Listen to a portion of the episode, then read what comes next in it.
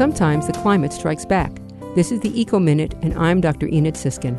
In July 2020, the Norwegian archipelago of Svalbard reached a record temperature of 21.7 degrees Celsius, which is 71 degrees Fahrenheit. This caused a glacier located above the only operating coal mine to melt, penetrating the rocks and flooding the mine, prolonging the halt in operations due to the coronavirus. This coal mine supplies the only remaining Norwegian operated coal fired power plant on the Arctic archipelago. As ironic as this is, this isn't the only problem caused by rising temperatures of up to 7 degrees Celsius in the last 50 years in Svalbard.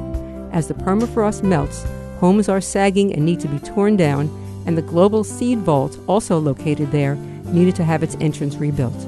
For more information, go to wuwf.org and look for the Eco Minute under the Program's drop down menu.